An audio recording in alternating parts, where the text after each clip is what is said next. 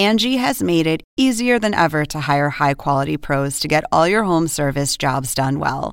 Just bring them your project online or with the Angie app, answer a few questions, and Angie will connect you with local pros who match your specific needs. Or book a service instantly at an upfront price. So join the millions of homeowners who use Angie to care for their homes and get your next home service job done well.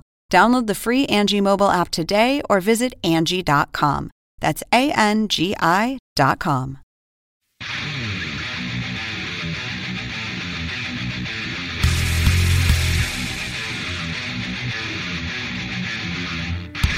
Welcome, everyone, to a very, very special edition of AEW Unrestricted, the official podcast of All Elite Wrestling. My name is Tony Schiavone, and this is Aubrey Edwards, my longtime close personal friend. How are you, Aubrey? I'm doing great. Thanks, Tony. You always sound like an announcer. Do you ever turn that off? Uh, yes, I do. You as do? a matter of fact, yes. A, a lot, as a matter of fact. I, I say it's a very, very special episode because we are very, very pleased to have with us Amanda Huber, Jon Huber's wife, and of course, anyone who worked with Brodie and worked with uh, Jon, uh, crossed his path, loved this man. Uh, It was a, a horrible day for not only professional wrestling and wrestlers, but for those of us who knew him personally behind behind the scenes. It was a terrible day. And Amanda, thanks for being with us. I know it's a tough time for you and your family. No problem. You also forgot to mention I am the mother to negative one. You are the mother to negative one. Can't forget That Bobby is Lee Jr. some. Not all heroes wear capes. No, I don't know how she contains that boy, but uh, Actually, I don't. I we, don't. just a, a little story. I had a chance, which I was very, very excited about doing, going to Disney with you Yes! and the boys saw and, the and Cody and pictures. Brandi. it was and a great day. It was a great super, day. Super super fun for Brodie's birthday. right. And it was a really fun day. It was honestly the first all fun day I've had in a very, very long time. So Yeah, and he's uh, he's quite to keep up with, isn't he? he's got a lot of energy. Yeah. He is just 24 7 all Right. wrestling. And but he's he's a happy kid, so I I- can't complain. I heard on the production meeting call earlier he's already given out like 20 dark chokes today. He, Oh, pr- yeah. he may have. Only that's a low for him. That's a, I mean, we've only been here like an hour. Wait till so- 3 a.m. I we'll check with Marko say. then. Exactly. Has he seen Marko yet? I don't know if Marko's landed. We should warn Marko. Hmm. He knows. It, it was it was a great day to be be with Disney and uh, and be with your family and and I know there's there's a lot of uh, terrible things that have happened to you and your family since this time and uh, it, it shocked all of us. We had just finished doing a podcast with him, Yeah. yeah. and and then that's kind of when he when he got sick. Yeah. So part of the reason I wanted to sit with you guys and talk to you guys is because I wanted to clarify the timeline because there's been a lot of questions, um, and I just didn't want to keep doing it through Instagram. My Instagram's been private for my entire life. Sure. Um, we went public with it to announce his passing Right. because I didn't want it to be a dirt sheet thing that it came out. I wanted to come directly from me. Right. So it was a little nerve wracking to do that. Sure. And I know it came to a surprise a lot of people because we kept it very quiet. Yes. Um, absolutely. My husband was a very private person. He was a public figure, but a very, very private man. Right. Did not love the fame aspect of wrestling. Loved performing, loved being a professional wrestler, but was not the type of guy who wanted to be recognized out in public. He was always very gracious when he was, but that wasn't him. Right. So um, I want to just clear clarify some of the timeline and answer some questions that a lot of people have Okay. about what happened. Right. So, so I think if we want to start then, like, kind of what did happen? Because Yeah. I know we had the podcast with him, and I remember specifically, like, first time we actually got a chance to sit down and talk extensively. Like, he was a big Peloton guy, Yes. and I'm I'm a big Peloton person. I just got my 30 day achievement. I'm real excited about it. Um, but he had said that in the podcast that it was the first time he had actually quit a ride Yeah. midway, and I didn't put much thought into it at the time, but that was sort of the beginning of things. Yeah. So we, I had been out of town. I was visiting actually friends of mine who actually joined us at Disney. They were the people who flew down, dropped everything in their lives to be with my kids. Right. Um, but we'll get to kind of that section of the story in a minute. Sure. But uh, I had been in Ohio visiting them, got home with Brodie, and Monday came along and he's like, I've got this podcast tonight you got to leave me alone. I got to have dinner. You gotta, no, just keep the kids quiet. And I was like, "Mm, you, you guys have met my kids. It's Oh, yeah. not an easy feat to That, keep them okay, quiet. yeah. Knowing that now and looking at the listening to that podcast back, the fact there was no children or animals in the background, Yeah. Yeah. that is a feat. That is a feat in my house. But he went in the garage. We have our Peloton in the garage. He came out, uh, came in. He's like, I quit my ride. And I was like, that's not like you. Because he's always like making fun of me. And I'd be doing my Peloton rides. I'm like, oh, that was awful. And he's like, oh, come on, you pussy. Like, you can do better. you know, always giving me a hard time. Right. Just who he was. That's very much him. Yeah, hundred percent. And he had never quit a, quit a ride before. He'd come in and just be completely head to toe soaked, but never quit. So he came in. He goes, "I just quit my ride out there." I'm like, "You okay?" And he's like, "Yeah, I just feel like I can't catch my breath." So I have been COVID paranoid, and I whipped out my thermometer, and he's like, "No fever." I'm like, huh. That's weird. I was like, we're gonna keep an eye on this. Mm-hmm. I was like, can you smell? And I like handed him a candle, and I was like, can you smell this? And started going through all that. Can you still taste things? Do you have chills? Like running through all the symptoms that we all know forward and backward now. Exactly. So I was like, okay. So uh, we had dinner. He recorded the podcast. Everything was normal. Tuesday, he tried to go do his workout, did his workout, tried to do a Peloton ride. I came in the house and he's like, I don't know what the hell's going on. I, I can't get this Peloton ride in. I was like, let me check your temperature again. He, he's like, I don't have a fever. I don't know what's going on. So he had he would typically drive to Jacksonville on Tuesday nights Right. um, so he could check in, be here, and then like everybody said, he would wrestle, and then Thursdays he would drive home at like three, four in the morning just to be home. And I'd be like, stay another night, enjoy it, like get a rest without kids around. Right. He's like, no, no, I want to be home. Sure. So he would come home. So he drove uh, Tuesday night, drove up to Jacksonville, spent the night, and went got COVID tested here through AEW, and actually tested negative here at AEW. And Doc Sampson was like, "Hey, look, I don't trust this. I know you don't feel good. I don't feel safe letting you in the bubble. Go home, come back next week." So he texted me. He's like, oh, "I'm going to come home." So he drove home Wednesday uh, went to go get COVID tested, and he got home right at five when COVID tested ended. So I quarantined him to our bedroom, and I slept in the guest room just on the off chance that he was starting COVID. Right. Uh, started with a fever, super high fever. Um, had a fever Thursday, Friday. Um, Thursday went and got the nasal swab, super high fever, just did not feel good. And so I kept him away from the kids, and I would wear a mask anytime I went into the bedroom. I was keeping him hydrated, and he wasn't eating, was drinking, but just not eating. So Friday went to urgent care, and they diagnosed him with bronchitis and allergies. It's a nice combo. Yeah. Mm. And we are like, that's not what this is. Sure. He's like, my lungs just, he's like, I, I feel like I have an pneumonia. And so I was like, tell them that. He's like, no, they said it's bronchitis. he's like, that's not Doctors are only going to tell you what you have if you tell them what you're feeling. yeah. and so they gave him an oral antibiotic, an oral steroid, um, and allergy medicine. So I went Friday night, got that prescription. Saturday was the same deal. It was just not eating. He hadn't eaten for several days, but he was drinking. I told him as soon as you stop drinking, you're in the hospital. As soon as your fever goes above 103, you're going to the hospital. His fever would tap out at uh, 102.9, and I was furious. He was like, "Are you kidding me? You need to go to the hospital." He's Such like, a "You said wrestler." 103." I was like, "God damn it!" Um, so Sunday, he had finally eaten, and I was like, "Okay," because I was trying to get him to the hospital Saturday, and he's like, "No, no, I want 24 hours on this antibiotic." So, okay, fine. So Sunday, just was awful. He had, his face looked sunken in, and I was like, "You need to go to the hospital. Like, I'm done with this. Like, I'm mm-hmm. done." Sure. He argued with me, and I said, "Okay, you've got an hour to make a miracle recovery. I'm going to make some phone calls, get somebody to come watch the kids. Right. You're going to the hospital." Sure. So, a friend of mine came over to watch the kids, go down the street to the hospital, and he walked into the hospital. Mm-hmm. And he was using my shoulder to kind of brace himself, but not putting pressure on me, but just walking alongside me. So we get to the check in desk, and I was like, You need to sit down. You can't even walk. Like, you're so winded and you're tired, and you just need to sit down.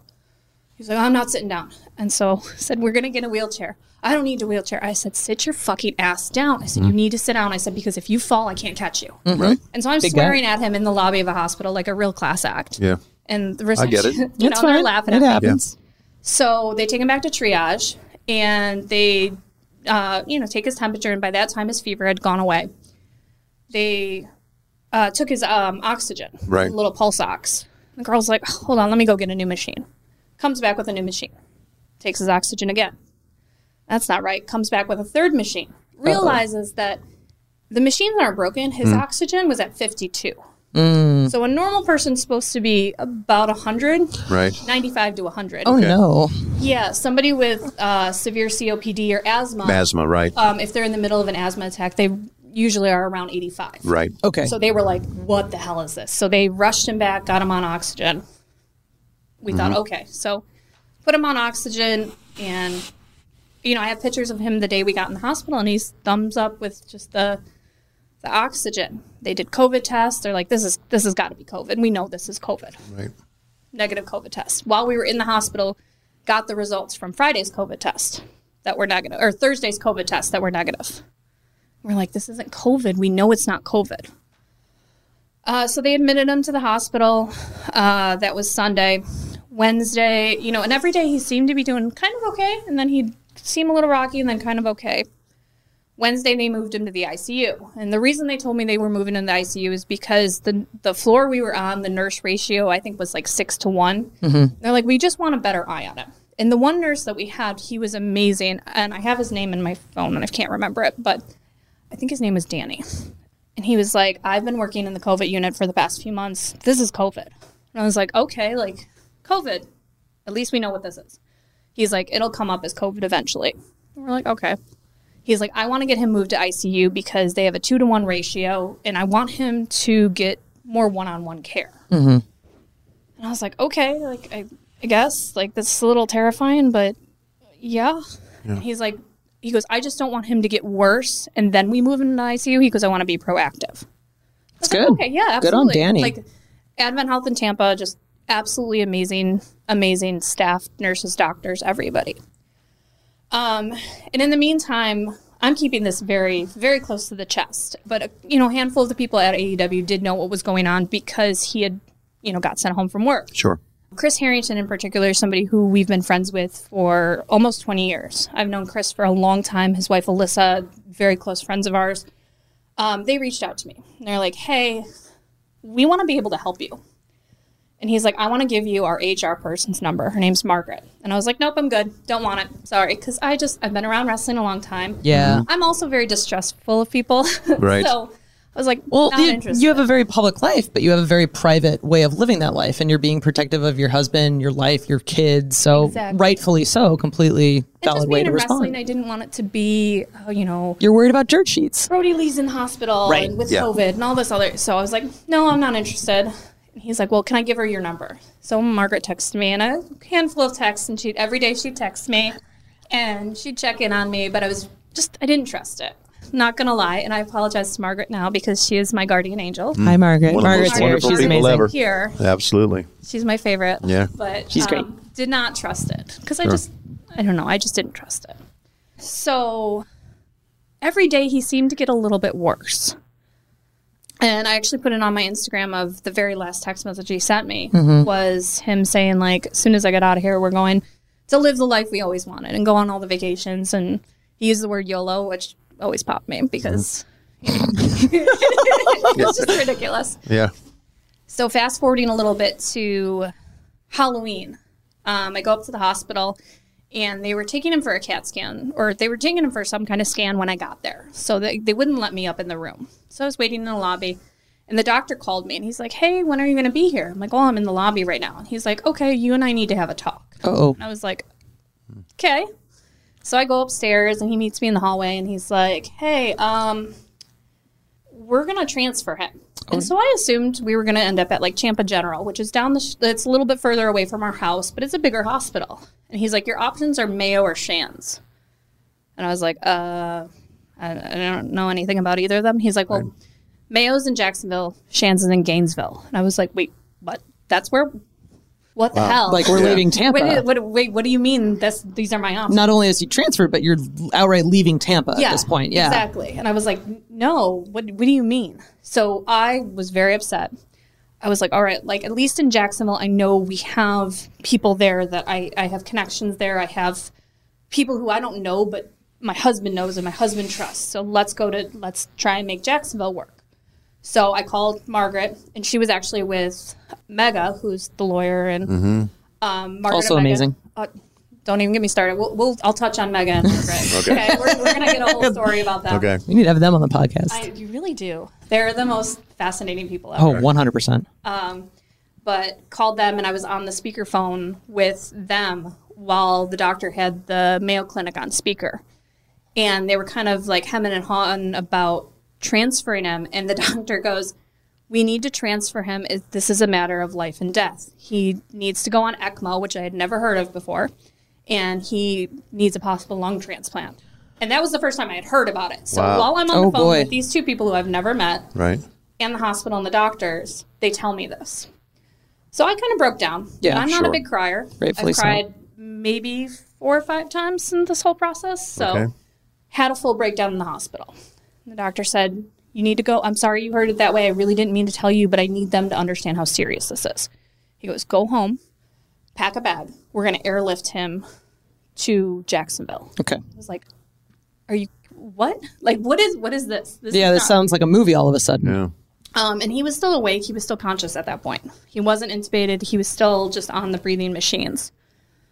Um, and they were like, "We don't want you to see him right now because if you go in as upset as you are, you're going to upset him, and that's going to Yeah. Make it worse. possibly trigger something." Sure. So, side note, rewinding just a little bit. The night before, Brodie had been asking me for months. I want to be Orange Cassidy for Halloween.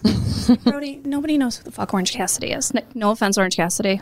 I love you, but like Everyone here knows yeah, who's everybody Orange Cassidy. here and Right. everybody who's going to listen to this knows who the fuck Orange Cassidy is. Right. I was like, you're going to go trick or treating, and these parents are going to be like, this kid's dressed in sunglasses and a denim jacket. Yeah. He's lazy. Where's his So, costume? Literally, the last. I'm not even joking when I say the one of the last spoken words my husband ever said to me was, "Go buy him a fucking denim jacket," because I was telling him how Brodie was mad at me Yeah. the night before because I wouldn't go to Walmart at nine o'clock at night to buy him a denim jacket. And so I was telling Jon that story in the hospital um, on on Wednesday or Friday, the day before Halloween. I said, yeah, Brodie's mad because I wouldn't go buy him a denim jacket. And he goes, I'm mad at you too, behind the breathing mask. And I go, You're mad at me? and he goes, Yeah. I go, Why are you mad at me? He goes, Go buy the kid a fucking denim jacket. And I was like, You're ridiculous. So I left the hospital early to go. So we ended up going to uh, the store that night to pick up the denim jacket. And I was like, what am I going to do for Nolan's costume? So at the last minute, decided to dress up Nolan as Jon, uh, Brodie, whatever, Yeah. as just a way of like making him kind of cheered up because this was supposed to be the first Halloween he was actually going to be home. Sure. Because prior to this, he was always traveling for Halloween. Right. So this was his first Halloween to be home with the kids. Oh, wow. So he was very upset about being in the hospital and being. So I had stayed up all night long painting Nolan's little costume. It was adorable, by the way. super cute. I was so proud of it um, as a surprise for Jon. And so Halloween night or Halloween morning, I run home, um, pack my bags, sit down with Brodie, and tell him what was going on. We kept it. I kept everything very real with Brodie, but also in eight-year-old terms. Yeah. Um, explained to him. Never once was like, "It's going to be okay," because Right. I'm a very big believer in not lying to your kids. Sure. So I was like, you know, this is really bad. And Dad's really sick, but he's going to go to the best hospital in Florida, and you know, this is what we're doing. So a friend of mine, who we were going to go to uh, their neighborhood uh, for Halloween, I called her. I said, "Hey, can you still come? Can you pick up Brodie up, uh, so that way his Halloween's just not ruined." So she picked Brodie up, and so I got the kids dressed in their costume, and I was like, "All right, let me let me get pictures of the kids real quick, so I can have them all dressed up and show Jon. So mm-hmm. when I go back to the hospital and I'm calm, mm-hmm. I can go in and show him and say, "Hey, like at least this is what's good, and you know you're gonna you're gonna be okay. You know Finding the things are gonna be linings, okay." yeah. Yeah. Um, so we did that, took the Halloween pictures, and packed my bag. And as I was hugging Nolan goodbye, the hospital called me, and they're like, "He crashed and he's intubated." Oh, boy.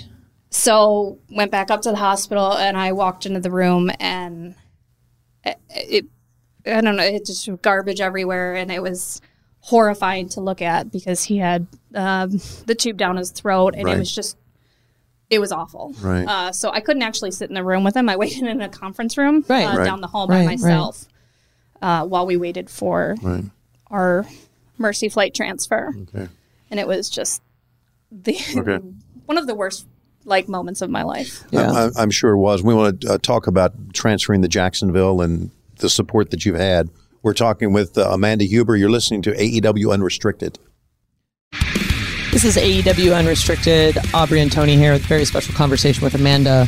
Uh, Want to thank you so much for sharing, you know, just your time and your story and your family because, like, it's been very clear, both internally and from all the pictures and stories externally, like, you guys are a part of the AEW family. So I can't thank you enough for being here today and sharing this with us because I know that this this is a lot. Honestly, I can't thank you guys enough because I know I don't owe anybody any answers or any explanation. You do not. But at the same time, you know, I know people care. Mm-hmm. And I know that there's a lot of questions, and we kept it so quiet and tight to the chest that a lot of people, even people who were very, very close to us, that were completely knocked on their ass by this. So you had mentioned that Jon crashed, he's in tubes, and they need to transfer him to Jacksonville. Yep. So what happens then? So at like 1 a.m., and I, like I said, I had stayed up all night the night before painting Nolan's costume. So I didn't go to sleep until about 3:34 in the morning. Oh boy. and got up nice and early at 7 or I got up at 6:30 to be at the hospital bright and early on Halloween because I was planning to leave the hospital like an hour before visiting hours were over so my kids could enjoy Halloween. Um, we were going to go out in a neighborhood with friends of ours who we knew had been safe and um, just let the kids be kids. Um, so they airlifted us at about one in the morning. Um, first time I've ever been on a private jet or private plane, um, and my view was my husband's feet. Uh, didn't even get a window seat. was texting my best friend, um, like m- making jokes with her, saying like it was. You know, zero zero star flight because I didn't even get a window seat. There was Service no, was no crap. drink service. You know, just trying to make life of light of the the situation because yeah, what else You have you do in that to. moment? You have to. So we get to Mayo Clinic and or we get to Jacksonville and we get ambulance ride from the Jacksonville airport to the Mayo Clinic. Um, while we're in the ambulance, they were like yelling about his oxygen levels, and I'm just sitting in the front seat, like, cool, this is this is fine. And all I could just picture is that like meme with the dog with the room on fire, and I'm like, Uh, this is fine with This the is mug. Fine. Yeah, this is fine. I'm okay with the things that are unfolding around me. Oh, Uh, so they stick me in a hallway. And this is like two in the morning, and they're like, "We have to get him in a room. You have to sit here." I was like, "Okay." So I wait 90 minutes, and I'm just sitting in this hallway for 90 minutes. Haven't slept in, you know, a very long time, and just literally the most stressful and traumatic day of my life. Sure. So I finally like go walk down the hallway and I grab a nurse and they look at me like I have six heads because you know what are you doing? What is a person walking through the ICU at three in the morning? It's like Someone "Hi, who was left in the hallway." help Right. me?" Right. And they're like, "We forgot about you," and I was like, "I noticed, thanks." Yeah. So Wow. uh, the doctors come and they start explaining to me the process of ECMO, which is terrifying to hear about it, and it's it was terrifying to witness the very first day. Um, but essentially, what ECMO is is a way. The way they explained it to me is basically dialysis for your lungs. Okay. okay. So what it is, it's absolutely horrifying. But you have a, a garden hose sized tube coming out of your neck. And one coming out of, uh, you have one in your carotid that goes pumps blood straight to your heart, Right. And then one out of your uh, vein in your leg. Okay. And so what it does is it pulls the blood out of your leg, spins it through this machine and oxygenates it, mm-hmm. and then pumps it directly to your heart. So your heart can push it through the rest of your body. Right. Mm-hmm. So basically takes the place of It was doing the work for his lungs, right? Right, right. Okay. so they tell me that and you know you have with any surgery even like you know your tonsils out you have to hear all the risks of what that surgery entails so at you know 4 a.m i'm being told basically my husband's going to die so i had a very rough night that night um, so they were like hey you know we're going to prep him for surgery why don't you why don't you go home and go to sleep and i was like home is in tampa i'm not Yeah. going to home Right. You mean the hallway? Like, uh, and they're like, "Well, do you have a hotel?" And I was, and AEW actually took care of my hotel the entire time I was there. And I was like, "I can pay for it. Like, we have the money." And they're like, "No, we got you." And I was like, "No, it's really fine. Like, guys, it's really fine. I, I don't want to owe anybody favors, Right. Because again, very you know, like abused dog kind of thing. Like I just don't trust it. Mm-hmm. I understand. Um, so I was like, oh God, what do you guys want to want from me You're kind of waiting guys- for the other shoe to drop. Like, okay, cool, they're paying for my hotel, but at what point is this going to backfire? Type thing. Exactly. Right. And they're like, we, we've got you. We're a family. And I, I always look at corporations when they say we're a family with a side. I like, no, you're not. Yeah, You're no, it's a load of bullshit. A, side note, AEW, 100% a family. Like, I can't even begin to describe All those other places are bullshit. Here, we're, it's real. it's it's like the most real thing ever here. But they're like, why don't you go go get some sleep? And I was like, I, no, I can't sleep. So I ended up going to um, taking an Uber to Publix because I realized I hadn't eaten anything uh, since Friday night, and this is like Sunday, like morning, like 9 a.m. Yeah, you And should I probably like, eat. I haven't eaten in a very long time. I had the worst headache of my life. Mm-hmm. Took an Uber, and my migraine was so bad that I vomited in my Uber. And I was like, I swear I don't have COVID. I'm just really sick. Five stars. I'm sorry. And I like warned him. I was like, I have a migraine. I'm, I'm really sorry right now because of all the crying and all the trauma and the lack of sleep and no food. you're dehydrated. You're It was- undernourished. Exactly. And I was like, oh God, this guy is going to, and I'm like getting picked up from the Mayo Clinic. So I'm like, this guy's going to assume I'm sick. Right. Right. So Sure. I, and I warned him, I didn't throw up in his car, but I was like, hey, can you pull over? At least out the window. Yeah, just leaning out the door. And not like just screaming, like, it's not COVID, I swear. it's not COVID, Blah. But he came out of uh, the surgery from ECMO because I went back to the hotel. I showered and got my stuff. Um, and the way the Mayo Clinic's set up is the hospital, the Marriott attached to it is literally like, it's a beautiful, beautiful walk. I have pictures of my walk every day. It was like my favorite part of every day. It was because it was this beautiful like trails and trees and ponds and ducks and all that. So, you know, we he got put on the ECMO, and the first day walking into that was it was a lot Yeah. because just to see him with not only the ventilator tube down his throat, Mm-hmm. but the ECMO cannulas, it was horrifying. Sure. Um, and after a while, I got used to it, but it, it was a very like it is not a pleasant look. Right. And he was not conscious, was he? He was not conscious. No, he right. Mm-hmm. was awake. He was very sedated. Um, and the one nurse, I, I have to say this. This is part of the reason I wanted to like talk about this. The staff at the Mayo Clinic were the most kind and compassionate and incredible human beings on the planet. They do not get enough credit for everything they did. Not only taking care of my husband, but they took care of me too. And they were constantly like checking in with me and talking to me. And they explained everything that was happening. And they every time they did anything, they're like, "Do you have any questions?" Or anytime I had a question, they never once made me feel like I shouldn't be asking that. Um, they they explained to me what everything was happening, just everything along the way. They were incredible. So the first day walking into him on the ECMO cannulas was it was a lot. And Right. the one nurse Alexis sat me down and explained to me how everything worked and explained to me that it was like dialysis and Right.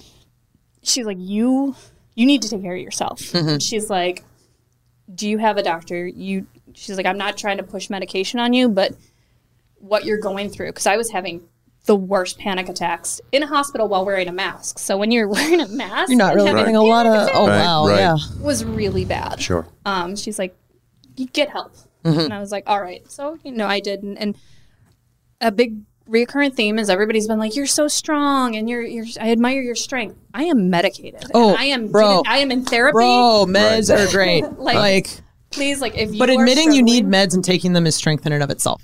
agreed.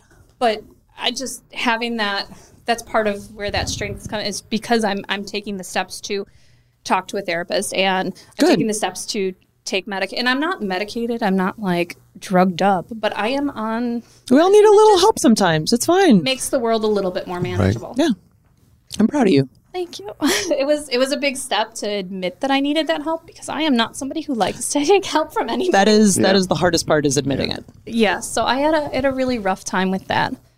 So, you know, we had been there for a little bit, a couple days at that point, and this is another story about how um, Miss Margaret is my guardian angel. As I would just get like Hi, Margaret.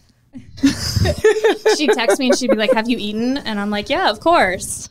It's a lie. Yeah. Um, And all of a sudden, like I'd get a knock on my door, and it would just be food. And she would Aww. just send me food. Yeah. Although we had to have a discussion because Margaret's under the impression that I was like one of four people in my room Mm-hmm. because she would just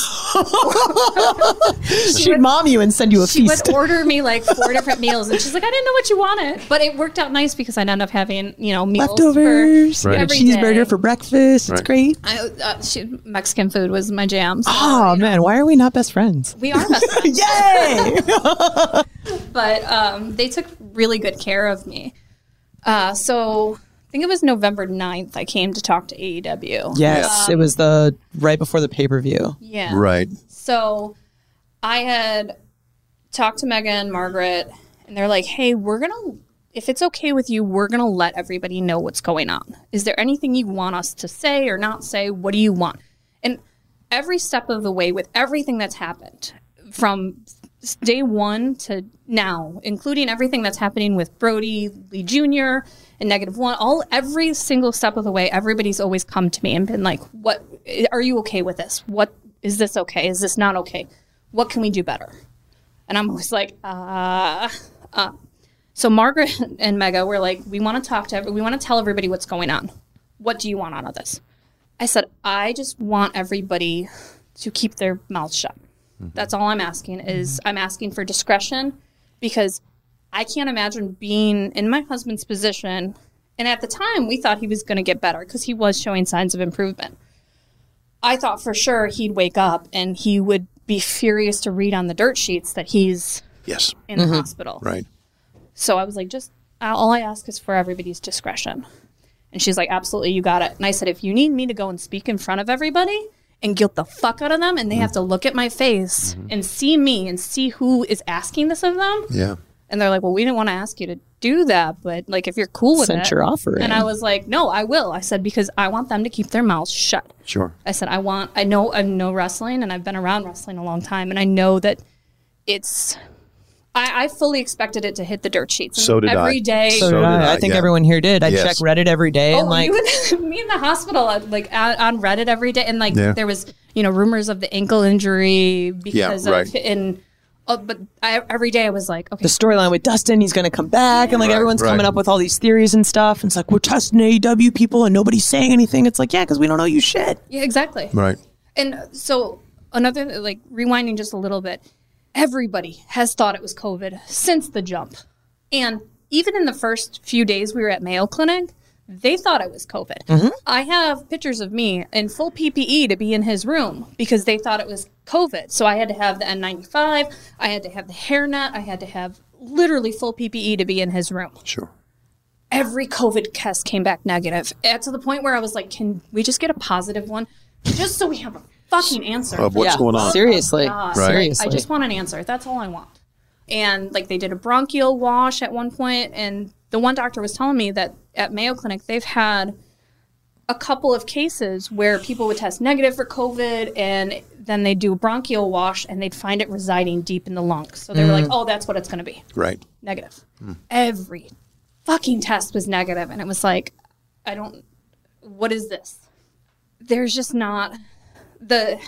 So not 100% sure because I actually don't have the autopsy report yet, mm-hmm. but I believe the official diagnosis was idiopathic pulmonary fibrosis, which literally means that his lungs scarred up.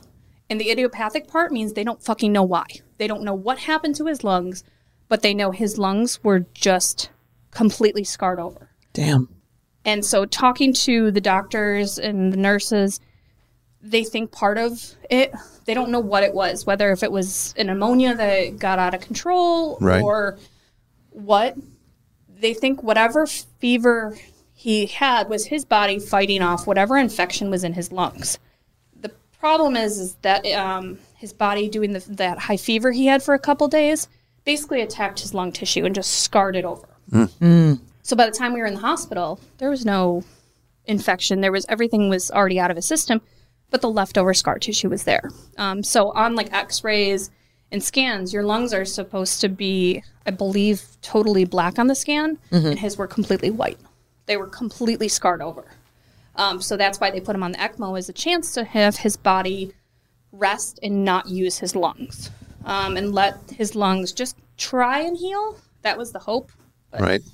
You know, obviously that didn't happen. Sure. So why was a transplant not an option? So the transplant actually was an option. So they had talked to me about the transplant the day I actually came to AEW back on the 9th.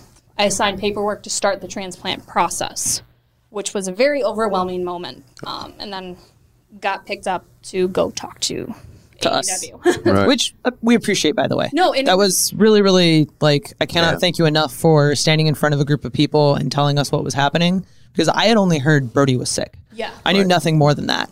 so, like, Yeah. just being open and transparent and trusting of that information, that was, I, I can't thank you enough for that. I just I knew how much my husband meant to everybody here. We have so many friends here, so much so that it, it blew me away. But knowing that he, how many people cared, how many people were worried about him, and just trying to keep it quiet. And I wanted people to see me and put like a face and know who I was and know like this is why I'm asking. It's not just because I'm trying to be secretive, but it's because that's what he would have wanted. He wouldn't have wanted it all over the dirt sheets. He wouldn't have wanted everybody knowing he was sick. He doesn't want. He wouldn't have wanted the fanfare. That's just not who he was. Um, so coming in to talk to you guys, it felt like the right move, and it felt like that's what I should have done. So the transplant, you had basically started that process that day. Yeah, so we start. I filled out the paperwork for the transplant, and then he showed signs of getting better. He actually showed signs of getting better, and I have video of him. He started physical therapy. Things were looking up. Wow! And it was uh, right around my birthday, actually. Which, kind of side note story, I had made an off comment to one of the nurses at the hospital about how I love Christmas decorations. And my husband, not a Christmas person like me. uh, and he believes Christmas decorations should- go up like beginning of December. And so my loophole is November 14th, which is my birthday. So I said, oh, yeah, the, the 14th is usually my loophole. And this was right around the time I ta- came to talk to AEW. I said, oh, yeah, that's my loophole. And she's like, that's a weird date. Why? And I was like, oh, you know, that's my birthday. She's like, oh, I didn't know that. So this was, like I said, I think that in the 8th or 9th. So on my birthday, I walked in the hospital and the nurses had taken IV tubing and paper and made me a birthday banner. Oh my And then I was sitting on the couch just playing on my phone, probably scrolling, you know, the dirt sheets and Reddit and all mm-hmm. that. And they shut off the lights. So I assumed they were coming in to do something with Jon. And they walked in with a birthday cake. And, Oh my god. and god! I cried like a baby. I bet. Um, oh, so they had apparently, Barb was the nurse who I mentioned something to. Uh, and she apparently went on their little group and said, hey, Oh my you know, Mr. Huber's wife's birthday is this week. She's going to be here. Let's make it special. That's so incredible. Um, so like these are the people who, when I say they took care of me, it wasn't just my husband that was their patient. Like they became my friends, Right. and they became people who I think are the most special and incredible people on the planet. We're talking with Amanda Huber on AEW Unrestricted. AEW Unrestricted continues with our special guest, Amanda Huber. And Amanda, um, we were talking about last time we we were talking about your birthday and in the month of November, and and Jon was getting better at that time, yeah, right? he was getting better, and they had uh, performed a tracheotomy on him, um, so they could remove him from the ventilator, Mm-hmm. and then they put oxygen through his um, tube, and he was able to wake up, and he started like communicating with me, and he'd smile, and he'd wink at me, and he just he'd mouth words to me. He couldn't talk, but he could mouth words. Um, but because at that point he had been in the hospital for a couple of weeks, um, he was on a feeding tube. He was very malnourished. He was very weak, very tired. But he started on physical therapy, and things were looking up. Um, and then he got put, he got taken off the ventilator and got put on straight oxygen. And that was kind of the day that things started going bad. He had a really good day that day, and that was the next step was to take him off the ventilator, um, so the machine that was breathing for him, and just have him on oxygen. And we were super hopeful, and he had a panic attack while on the oxygen. Um, and pretty much from that day on, things went to shit. And this was end of November. okay. Um, So I spent pretty much the entire month of November uh, in Jacksonville. Like the Right. entire month. I saw my kids once. They had come to the AEW show. Uh, it was the first time my kids got to meet everybody, and there are pictures of Brodie running around with the bells, and it was just a nice break. And it was my chance. Uh, one of my really good friends, she drove my kids up from Tampa, and it was the first time I had just gotten to see them and hold them. And I'm I'm a stay at home mom, so like I was just so excited to see my kids again. So for my birthday, like I said, I spent my birthday at the hospital. Um, for Thanksgiving, I didn't go home. I actually spent Thanksgiving with Megha. Yeah. Uh, we ate uh, sushi on the beach, or well, sushi in her house, but we sat on the beach all day. you can see and the was- beach from her house. It works. It was just, it was honestly the best Thanksgiving I ever had because it was just, um, it was a nice break. Sure. But I had gone home for Nolan's birthday on the first. But outside of that, I, I lived in Jacksonville for two months. Um, and he started going downhill. He started, just every day was filled with bad news. We'd make, they had warned me when we started ECMO that ECMO was a long process and that there were going to be days where it was going to be two steps forward, one step back. And then there were going to be days where it was like three steps backwards, but then it would be a step forward. So she's like, it's kind of a side shuffle with ECMO. So I was prepared for ups and downs, but starting in December, it kind of went downhill and it was consistently downhill. So I feel like every day just it kept getting worse. Right. Um, and I was doing uh, text updates to people because once I had talked to AEW, more people had found out they were very concerned, wanted updates. So I would put notes in my phone and then just copy it and paste it to everybody. Sure. So that way I wasn't missing information and it was it was tough. Yeah. Uh, so we moved forward. He's like I said, he got worse. So then they're like, all right, we're gonna revisit the lung transplant thing. Okay. Um, and the doctor came in and talked to me, and he basically was like, he needs a lung, lung transplant or end of life care. And I was like, the fuck, man. Oh Yeah. boy. Wow. I didn't realize. Hi, that's hello. Who are you? What? Yeah. Yeah. so he was a very nice man, um, but very no nonsense and was Very like, straight into the "Here point." is your here are your two options. Because I was like, you know, what are what are my options at this point? Like because they had talked to me about the process of the transplant and how it was completely life changing. The the requirements for post transplant life were things for me wouldn't be a big deal, Mm-hmm. but for him. Like he would have had to given up wrestling. Wrestling. Wrestling. He would be immune compromised for the rest of his life Yep. Right. Just a lot of the things that they would have asked of him with a transplant were a lot. So Sure. when they had told me all the information with the transplant, I was like, okay, well, what if we don't go transplant? Like, can we kind of ride this ECMO thing a little longer and see if there's any improvement? And he's like, no. He's not showing any signs. He's actually getting worse. It's this or nothing. Wow.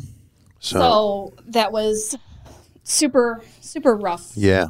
Moment for me. Yeah. I, I understand. obviously. Understatement. I can't imagine. So uh, I had driven home, uh, and they were like, "We're going to start the workup for making sure he's okay for transplant." And I got back to Jacksonville. I spent literally a, a single night at home, surprised the kids, and then drove home that following night as soon as they went to bed because I didn't want to be there when they woke up. So would drive the, the drive back to Jacksonville in the middle of the night. Uh, and I got back up to the hospital in Tampa, or in, I'm sorry, the Mayo Clinic, and they were like, "Hey, um, he's got an infection in his lungs," oh no. and we were like, "I was like, how how did he get an infection in his lungs? He's been in a fucking hospital. Right. And they said what it is. It's a really super common bacteria that is just everywhere. Um, but because he was so immunocompromised and in such terrible shape that the bacteria had grown, um, and his lungs were just like he was fucked. Right. He was shutting down. Right. Yeah. Yeah. so it was like, what? Yeah. Um, So they're like, we're we're gonna we're gonna we'll we'll see. So um, right around that time was my anniversary with Jon. It was the thirteenth. Um, his birthday is the sixteenth, and Brodie Brodie had been having a real rough time because his. I'm not joking when I say since this kid came out, he's been obsessed with wrestling. Like he just, I have pictures of him at a year old just wrestling his bear. He it was the only thing he would sit still for is wrestling, and he just loves wrestling. That's all he. That's that's what he eats, sleeps. We have a rule on school days that he is not. He does virtual school, so he's not allowed to do anything around wrestling during school hours because he would his grades started slipping, and we were like, "What's going on?" And it, we found out he was running into the living room anytime he had finished his schoolwork to watch wrestling, and he would get like his grades started slipping. And there was one test he did where Jon and I were like, "What the hell, man?" He got like a, a like a fourteen out of twenty, but like two of the answers he didn't even answer. He just left them blank Because he just wanted because to finish he to go watch wrestling. Go watch wrestling. So he he was having a real rough time, and Jericho had said to me, like, if you need anything at all, you let me know. If you need to go back to Tampa, let me know. If you need the kids to come here, anything you need. So I had talked to Brodie, and he was just having a really rough time with things. Um, so I was like, well, what do you what do you want for Christmas? And he's like, I want Dad home. I'm like that's not happening. So What's the second something thing you want for Christmas He's like, I want to go to AEW. So ended up talking with uh, Harrington and Margaret and Megha and Jericho and put Brodie on Jericho's plane, private private jet to come here to Jacksonville Right. to just be here. Yeah. Um, got to spend a couple days. Uh, it was actually Jon's birthday on that show, and I was waiting to hear back from the transplant team. And every day they were like, "Okay, we'll let you know tomorrow. We'll let you know tomorrow." And they met. I knew that they were meeting that night, and I was going to get a definitive yes or no. And I was waiting to hear back, and I knew when I didn't get a call when I was at AEW that the answer was no. Like, Right. I knew in my heart the answer was no because of the infection. Yeah. Um, so Megha ended up taking Brodie that Friday so I could go up to the hospital because I hadn't been able to go up to the hospital because Brodie was with me. And I walked in, and the one nurse, Penny, she's like, Oh, you know, I'm so sorry. And I was like, Okay. And she's like, Wait, they didn't call you? And I was like, No. Oh I no! was like, But like, I knew. And Yeah, non-call is the same she thing. Started, she got like super upset, and I was like, I'm, I'm not mad. Like, I, I knew the answer Yeah. like deep in my heart, I knew it was a no. So I had called um, Jon's aunt and uncle who had come down to watch the kids. Uh, my friends, uh, Sophia and Joe, they flew down in November, and then Tom and Lori took over in December. So I called Tom and Lori and I said, "Hey, this is what we were worried about, but uh, we're gonna have to start end of life care." yeah. So Penny came in, she's like, "Don't call anybody. Don't call anybody yet. We, doctor, doctor wants to talk to you before you make any phone calls." So he pulled me into a conference room and he's like, "Are you ready to give up?" And I was like, "No, I'm not ready to give up. Like, Right. no. Sure. Do I have a choice?" And he's like, "You know, I know that the transplant doctors made it very black and white." He goes, "I am not ready to give up on him." He goes, "I I think it's a long shot, but he goes, I." he's got so much going for him that I want to try. And he's like, I want to try other hospitals. I want to try other centers. I want to eh, know that if he goes to end of life care, we have exhausted every possible option. And I was like, all right, let's do it.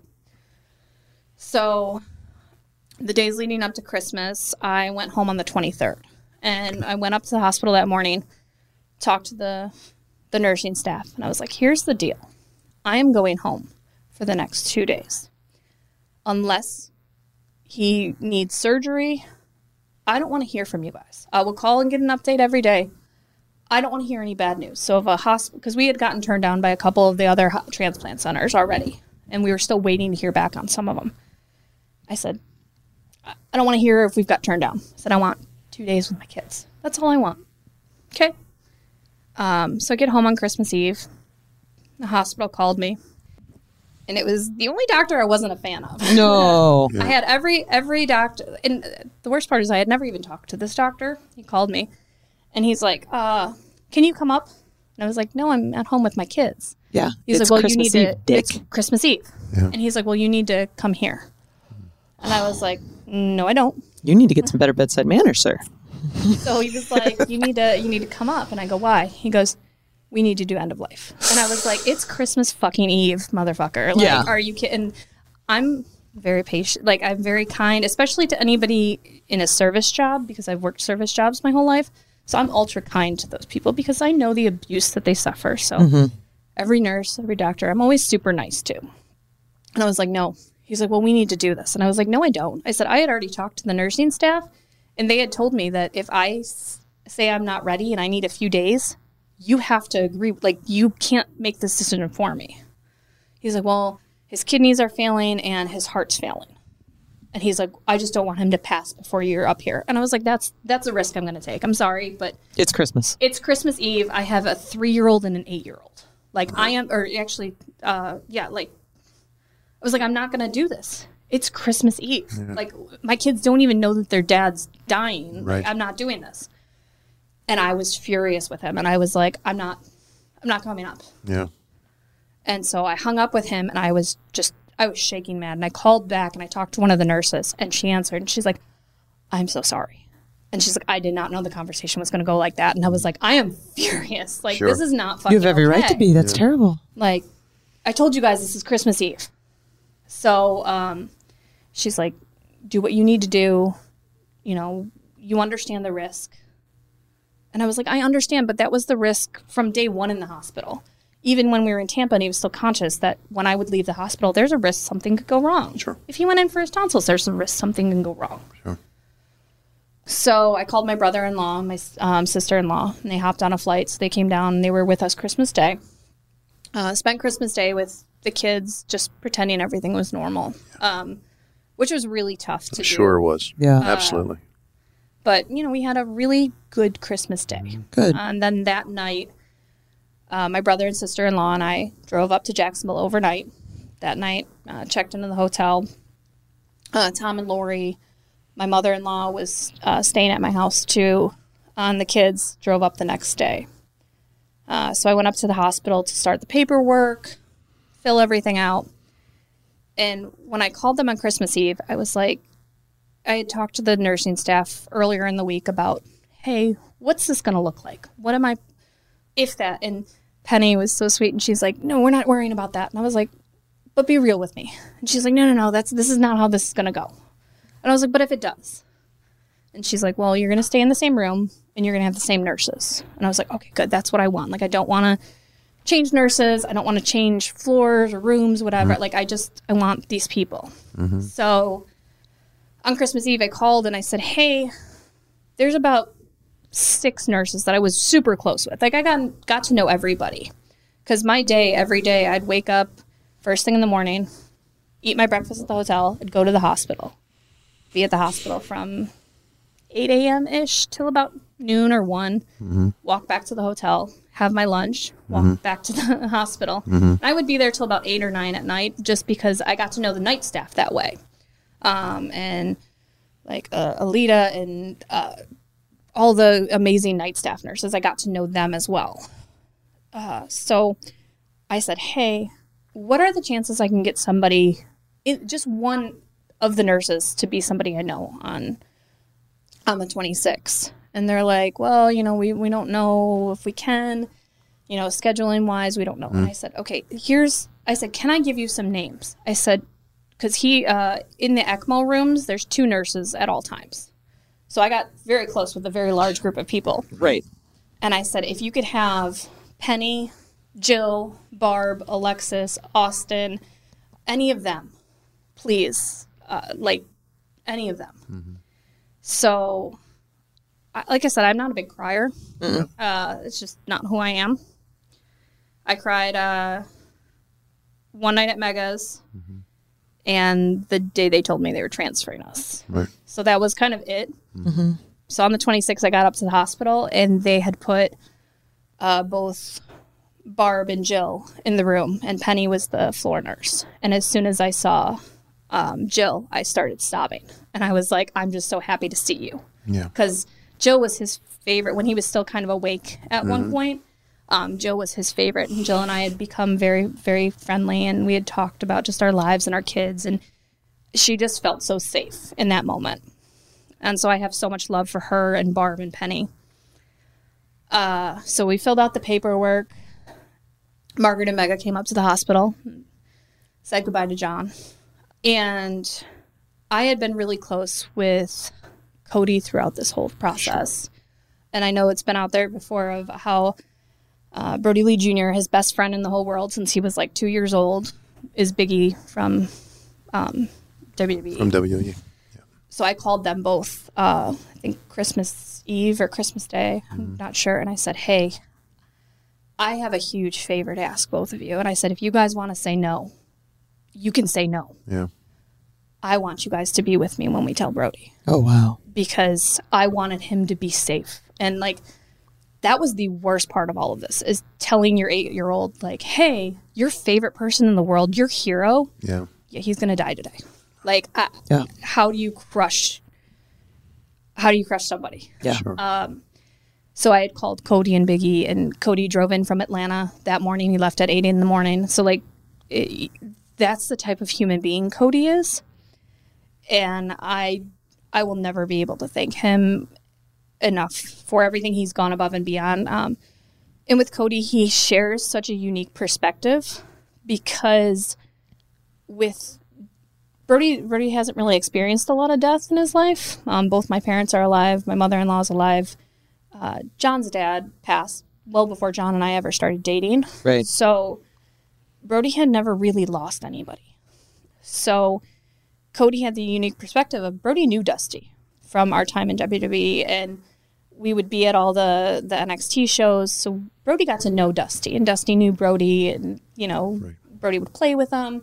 So Cody has that perspective of having your dad be this larger than life WWE superstar. Oh wow. Also, it's your dad Yeah. you know so I, I had said to cody i said i i want you by brodie's side for throughout this if if you're okay with it. If it's too much like please by all means tell me i'm not going to be offended. And he's like no i got you. Um so cody and biggie came up to the hospital got to see jon because in his final day uh, with comfort care you're, you're only allowed one visitor in the hospital. But once you get moved to hos- you know end of life care you're allowed more visitors to come and say goodbye. So, like I said, Megha and Margaret came. Um, Margaret prayed and, and just beautiful moment. Um, and then Cody and Biggie came up, got to see him.